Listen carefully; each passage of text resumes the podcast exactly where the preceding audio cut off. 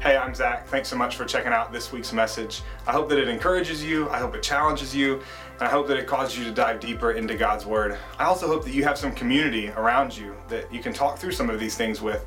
And if you don't, we'd love to invite you to be a part of our community here at Restore, whether that's coming to one of our Sunday gatherings or coming to one of our Restore groups. Either way, we would love to see you.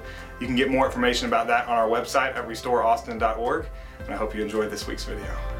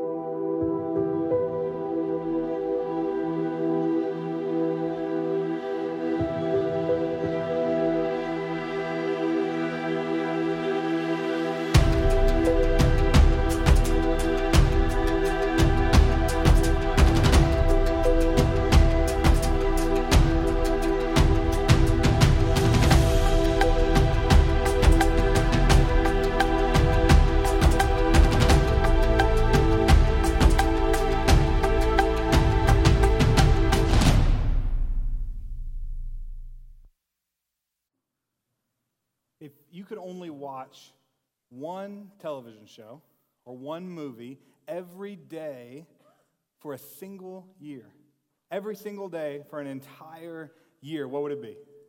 Say it out loud. I want you to say it out loud. Don't be shy. Iron Man, Frasier, that's a good one. Parks and Rec, nice, one of my personal favorites. Wizard of Oz, not bad. Yeah, I like it. First, first movie in color. Yeah, first movie in color, definitely. So According to Netflix, the answer to this question for one of their users is Pirates of the Caribbean, The Curse of the Black Pearl. Because every single day, for all 365 days in 2017, one user watched Pirates of the Caribbean, The Curse of the Black Pearl.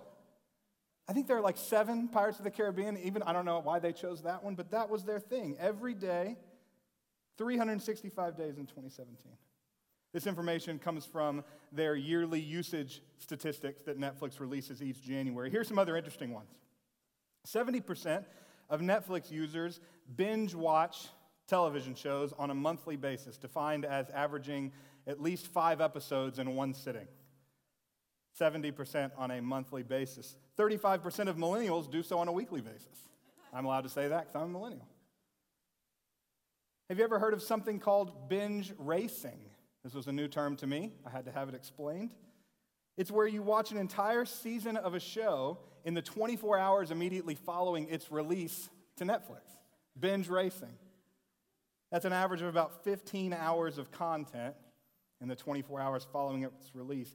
8.4 million people binge raced last year. 8.4 million.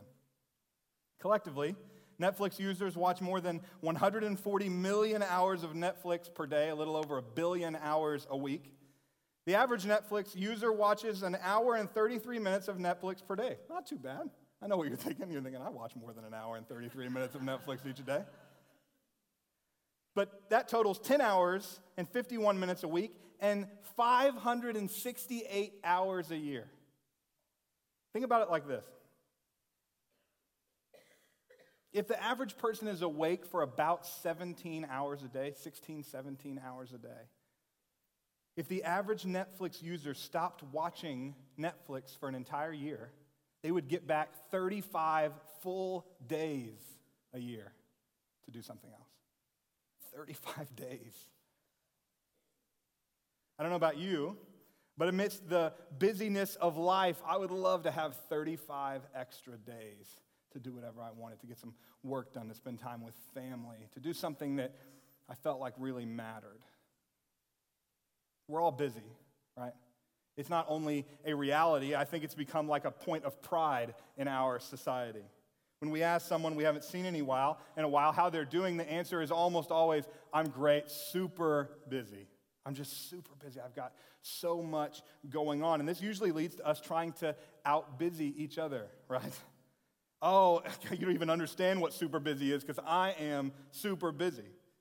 Work, school, family, everything. It's just, it's crazy. I'm so busy. We are too busy, right? I mean, this isn't new information. We all know that. We've all been told that. Study after study has confirmed it. We're too busy. But deeper than admitting we are all too busy, I think we need to consider what exactly are we busy doing? What exactly are we busy doing? I've already mentioned Netflix. Here are a few other things we stay busy with. The average American has five social media accounts and spends around an hour and 40 minutes on those networks every day. The average American watches four and a half hours of live television each day. That is not including streaming services like Netflix, other things that I mentioned. Four and a half hours of live television the average American watches. The average American consumes media. This is defined as tablets, smartphones, personal computers, multimedia devices, video games, radios, streaming services, and televisions.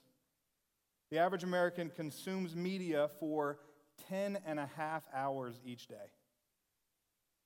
10 and a half hours each day. Now, don't worry. I know you're kind of shifting uncomfortably in your seats. I'm not going to tell you to give up television or your phone or music. I'm not here to make you feel embarrassed about loving Netflix. I love Netflix so much. The purpose of this message is simply to help us consider this question Are you using your time wisely? Are you using your time wisely? William Penn famously said, Time is what we want most, but what we use worst. It's what we want most. We're busy, we want more of it, but it's what we use worst. We all have a finite amount of time on this earth. We don't get to decide how much that is. We do get to decide what we do with it. For the last three weeks, we've been in this series called Immeasurably, Immeasurably More. And this series is, is based on this premise that God wants immeasurably more for our lives than we could ever ask or imagine. And it comes straight out of Paul's letter to the church in Ephesus. It says, Now to him who is able to do immeasurably more than all we ask or imagine, according to his power that is at work within us, to him be glory in the church and in Christ Jesus throughout all generations, forever and ever. Amen. Two weeks ago, when we started this series, we looked at our past and how God doesn't want to erase our past. He wants to redeem it and He wants to use it for something. Last week, we talked about our future and how when we place our future in the hands of God, He does immeasurably more with it. This week, we're looking at our time, how God wants us to place our time in His hands and watch as He does immeasurably more with it. We're going to be in Ephesians chapter 5, so you can go ahead and turn there or scroll there. Also, the verses will be on the screen behind me. Ephesians chapter 5, we're going to be starting in verse 8. It says, For you were once in darkness, but now you are light in the Lord. So, this sentence, Paul is setting up this contrast he's about to go into between life in darkness and life in light.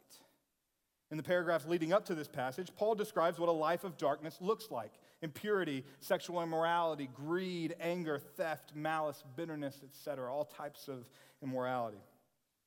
Darkness is found in these things, but light and a life of light is found in something completely different. Paul says, notice in verse 8, you are now light. Where? In the Lord. You are now light in the Lord. Light is found in the person of Jesus Christ. In John's account of Jesus' life, he puts it this way In him was life, and that life was the light of all mankind. The light shines in the darkness, and the darkness has not overcome it. If you are a Christian in this room, you have been given the light of Jesus. It has indwelt you, it has become a part of who you are. You take it with you wherever you go. You are not only in the light, you are because of Jesus.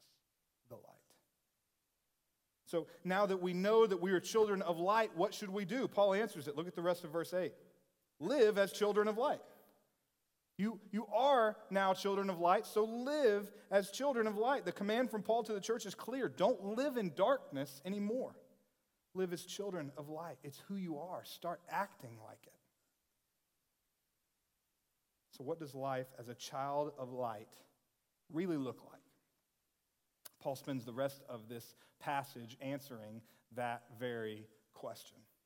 He gives us three characteristics of a child of light. And here's the incredible part they all have to do with how we spend our time.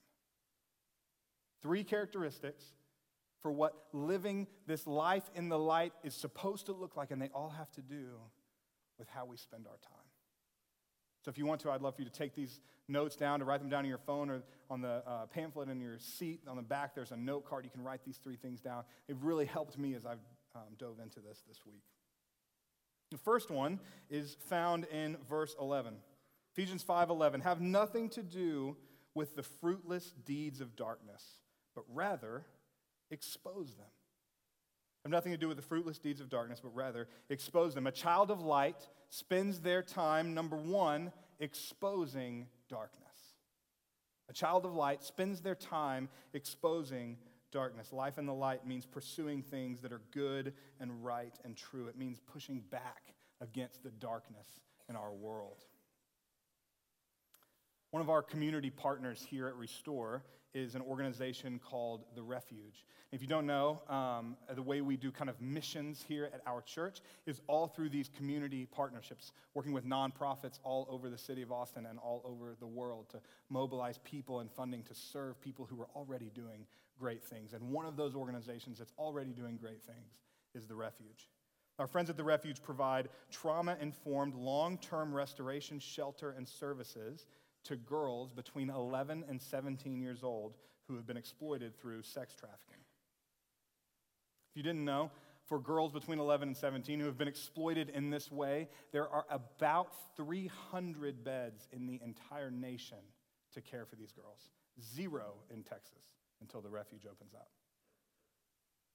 The refuge actually became one of our community partners before we even officially started as a church. When I met Brooke, the founder and CEO of the Refuge, um, we'd only been back in Austin for a few weeks, and we were still about nine months away from Restore's grand opening right here at Fulmore. So I am at this um, church in kind of northwest Austin, and we're doing a funding. I'm doing a funding presentation. So still nine months before we launch, we are trying to raise some money to, to have the capital expenses to purchase all the things that you see around you to try to get going as a church. And so I was meeting with various groups and trying to raise money. And I was at this church meeting with this missions committee, telling them about who we are and what we were doing and see if they might want to support it. So I'm sitting in this room, and there, there are like, you know, eight or 10 people on the missions team, and then there are four or five of us that are going in line to give presentations. And kind of one after another one goes, and I'm last, and I'm waiting and listening to all the other ones. And second to last is Brooke Crowder. I never seen her before, knew what she was doing, and she got up and sat down before the committee and started talking about the refuge. She talked about how these girls between 11 and 17 who get rescued from sex trafficking, not only are there basically no beds in the entire state and very few beds in the entire nation to care for them, but a lot of times they get charged with crimes. They go to juvenile jail or adult jail if they're 17. There's no place for them to go. There's nobody that's really caring for them. She told me story after story of girl that she knew that had been rescued. I mean, by, by the end of the presentation, I'm crying, Brooke's crying, the whole missions committee is crying, right? I mean, it, it was unbelievable. It was beautiful. So then I have to follow that. She sits down, and I go and sit in front of the committee, and I literally just said, whatever money you have, you need to give it to Brooke and the refuge. We'll, we'll find it somewhere else, but what they are doing is unbelievable. Brooke and I exchanged information a couple weeks later, went to coffee, and now they were actually one of our very first community partners. Brooke and this incredible team at the refuge are all about pushing back the darkness in our world, exposing the darkness, some of the darkest parts of our society. They understand what it means to live as children of light. That's the first one. Children of light expose darkness. Here's the second one, verse 15. Be careful then how you live, not as unwise, but as wise, making the most of every opportunity, because the days are evil. Therefore, do not be foolish, but understand what the Lord's will is. Do not get drunk on wine, which leads to debauchery. Paul again reminds us of what this selfish life of darkness was defined by chasing momentary pleasures, being foolish with our time, not making the most of every opportunity. But a life of light looks different. A child of light spends their time, number one, exposing darkness, and number two, making the most of every opportunity. Paul says the days are evil. Don't waste precious time. Here's the thing about what Paul says here that I think we, we really often miss. I believe the most frequently missed opportunities in our lives come in the midst of adversity. Think about it. Painful moments are often the ones that cause us to grow the most. They're the ones that we have to rely on God. We don't have any other choice. Being a child of light means making the most of every opportunity to trust God, especially when we're walking through trials. It changes the way we see the hard things in our lives. James 1, 2, and 3 puts it this way Consider it pure joy, my brothers and sisters, whenever you face trials of many kinds, because you know that the testing of your faith produces perseverance. Paul rebukes drunkenness in this verse, but I think his point is much bigger than a condemnation of alcohol abuse. He is urging us, he is pleading with us to make the most of our opportunities by trusting God and not self medicating when hard times come.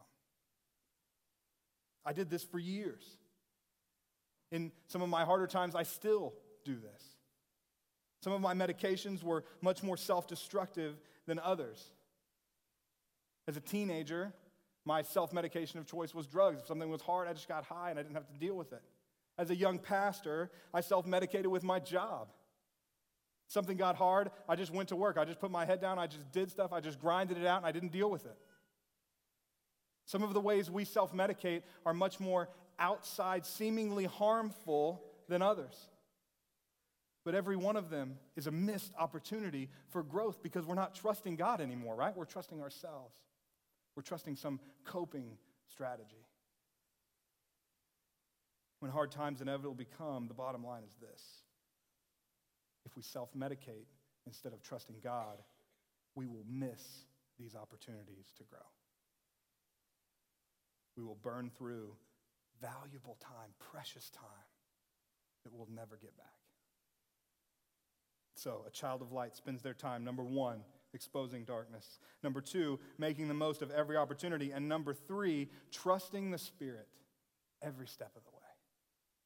And this one is really the foundation in which all the other ones are built on. Trusting the Spirit every step of the way. It's found in verse 18. Be filled with the Spirit, speaking to one another with psalms and hymns and songs from the Spirit Sing and make music from your heart to the Lord, always giving thanks to God the Father for everything in the name of our Lord Jesus. Everything else comes down to this. If you are filled with the Spirit of Jesus and trust Him every step of the way, you will continually find yourself making the most of opportunities and exposing the darkness in our world. You will find yourself in that light, living as a child of light if you'll just trust the Spirit of Jesus moment by moment, day by day. I think the way Paul describes this last characteristic is so beautiful. Right? He says, trust the Spirit every step of the way, right? He says, be filled with the Spirit. But the way that he describes it is spending time with each other, spending time in the family of God, singing to the Lord, giving thanks to Him. It's church. He's describing church. He's describing all of us, the family of God, coming together, carrying each other's burdens, asking how we're doing, and actually listening to the answer, not just talking about how busy we are. He's talking about singing, worshiping like we just did, and like we'll do again in a second. Giving thanks to the Lord, no matter what the circumstances we're walking through. We just sang about it. Every season, you are good. On the mountain, in the valley. It's church. The best way to pursue this life of light is alongside the family of God. It's arm in arm with your brothers and sisters in Christ. People who love you, encourage you, pick you up when you fall, who bring you a meal when you're sick, who go to your kids' birthday parties with you. Nobody likes kids' birthday parties. I'm just kidding. I went to a good one yesterday, actually. Shout out. People that love you, you know? They walk through life next to you. No matter what comes, the ups and the downs, they're there. They see you start slipping into some dark patterns again, start starting to self medicate, starting to not trust God with your every moment. And they say, Zach, no, come back. That's not who you are anymore, right? You're a child of the light. Live like it. The best way to pursue this life of light is alongside the family of God. Hebrews 10 depicts this beautiful picture. Let us consider how we may spur one another on toward love and good deeds, not giving up meeting together, as some are in the habit of doing, but encouraging one another. It's church.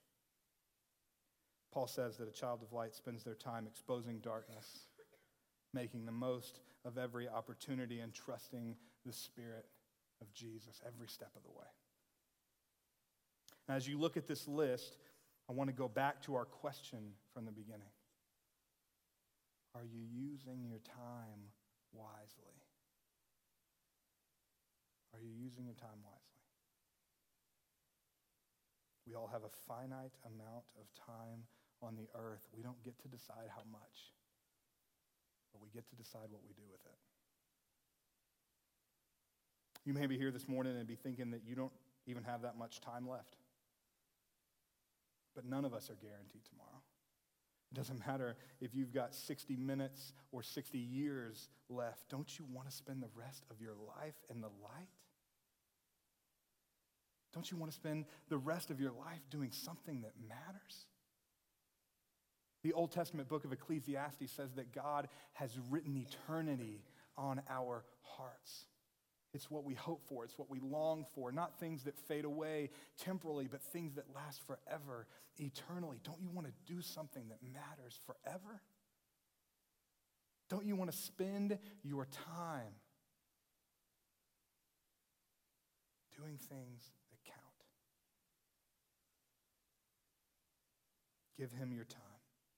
Place your time in the hands of God, and you will watch him do immeasurably more with it than you could ever ask or imagine. Pray with me. Lord God, thank you for the truth from your word this morning. Thank you for the challenge from Paul to the church in Ephesus and to our church and to every Christian today to use our time wisely, to live as children of light. That's who you are, he says. Act like it. God, I pray that we would start using our time wisely, that we would use it to expose the darkness, to make most of every opportunity, that we would trust your spirit that you have placed within us every single step of the way. God, change the way we see our everyday moments. I, I don't want to self medicate through them anymore. I don't want to just kill time, God. I want to put it in your hands and I want to watch you do immeasurably more with it. I want to live as a child of the light. I want my time to count. Use me, God. Use us, God. In Jesus' name we pray. Amen. So, we're going to do our time of giving just a little bit different this morning. The ushers are going to come down in just a second, like they normally do, with some baskets. But in addition to any financial offering that you want to place in those baskets, we're going to give you the chance this morning to make a time offering to God. For all of us, myself included, there are pieces of our time that we just aren't using wisely. Things we haven't trusted God with. So here's the question What area of time is He asking you to place in His hands so He can do immeasurably more with it? Here's some possibilities. Maybe it is your time watching Netflix. Maybe instead of an hour and a half each day, it's just an hour. You got 30 minutes to do something great. Place that in the hands of God. Maybe it's just not self medicating every time a trial comes your way. Maybe it's removing notifications from all the apps on your phone so it's not buzzing every five minutes. You're not getting alerts about your favorite sports teams and about your social networks and about news coming in. Turn the news alerts off, my friends. You'll be so much healthier. Maybe it's an hour of TV each day. Maybe it's spending more time connecting with the family of God. Maybe here at Restore. Maybe it's jumping into one of our Restore groups, a group of people that just live life together, like I just described. It's the most life giving part of our week, hanging out with our best friends in our group. Maybe it's coming here a little early and volunteering somewhere, joining one of those teams, jumping into community that way, letting God use your time to serve his body Restore. Maybe it's pushing back the darkness in our city. Jumping in with an organization like The Refuge or one of our other community partners or one of the hundreds of organizations doing great things here in Austin. Maybe it's starting your own organization. Push back the darkness in our city. Maybe it's as simple as turning off music or your podcast when you drive on the way to work Using that time, just pray, asking God what He would have you do.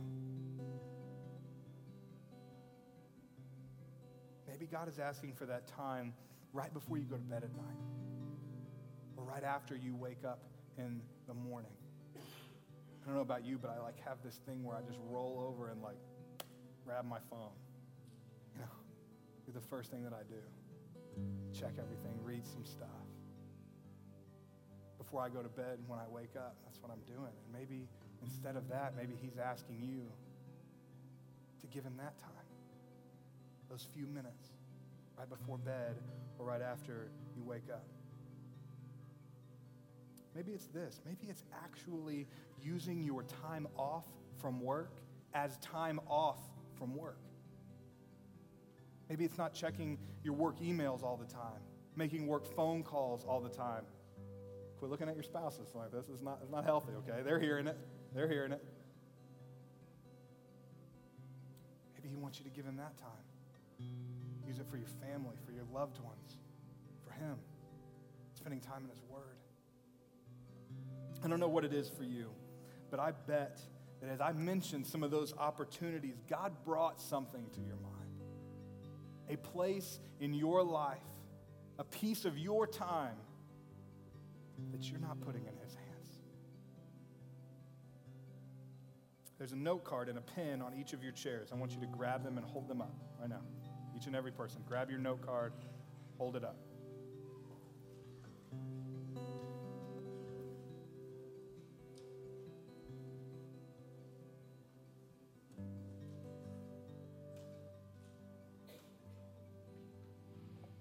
As the band begins to play, grab that pen, grab that note card, write down that time offering to God. Place that piece of time back in His hands, and then in a few minutes, when the offering baskets come by, just drop it in there. It's symbolic, yeah, but it matters. It's you saying, God, that's not mine anymore, that's yours you do immeasurably more than I could ever ask or imagine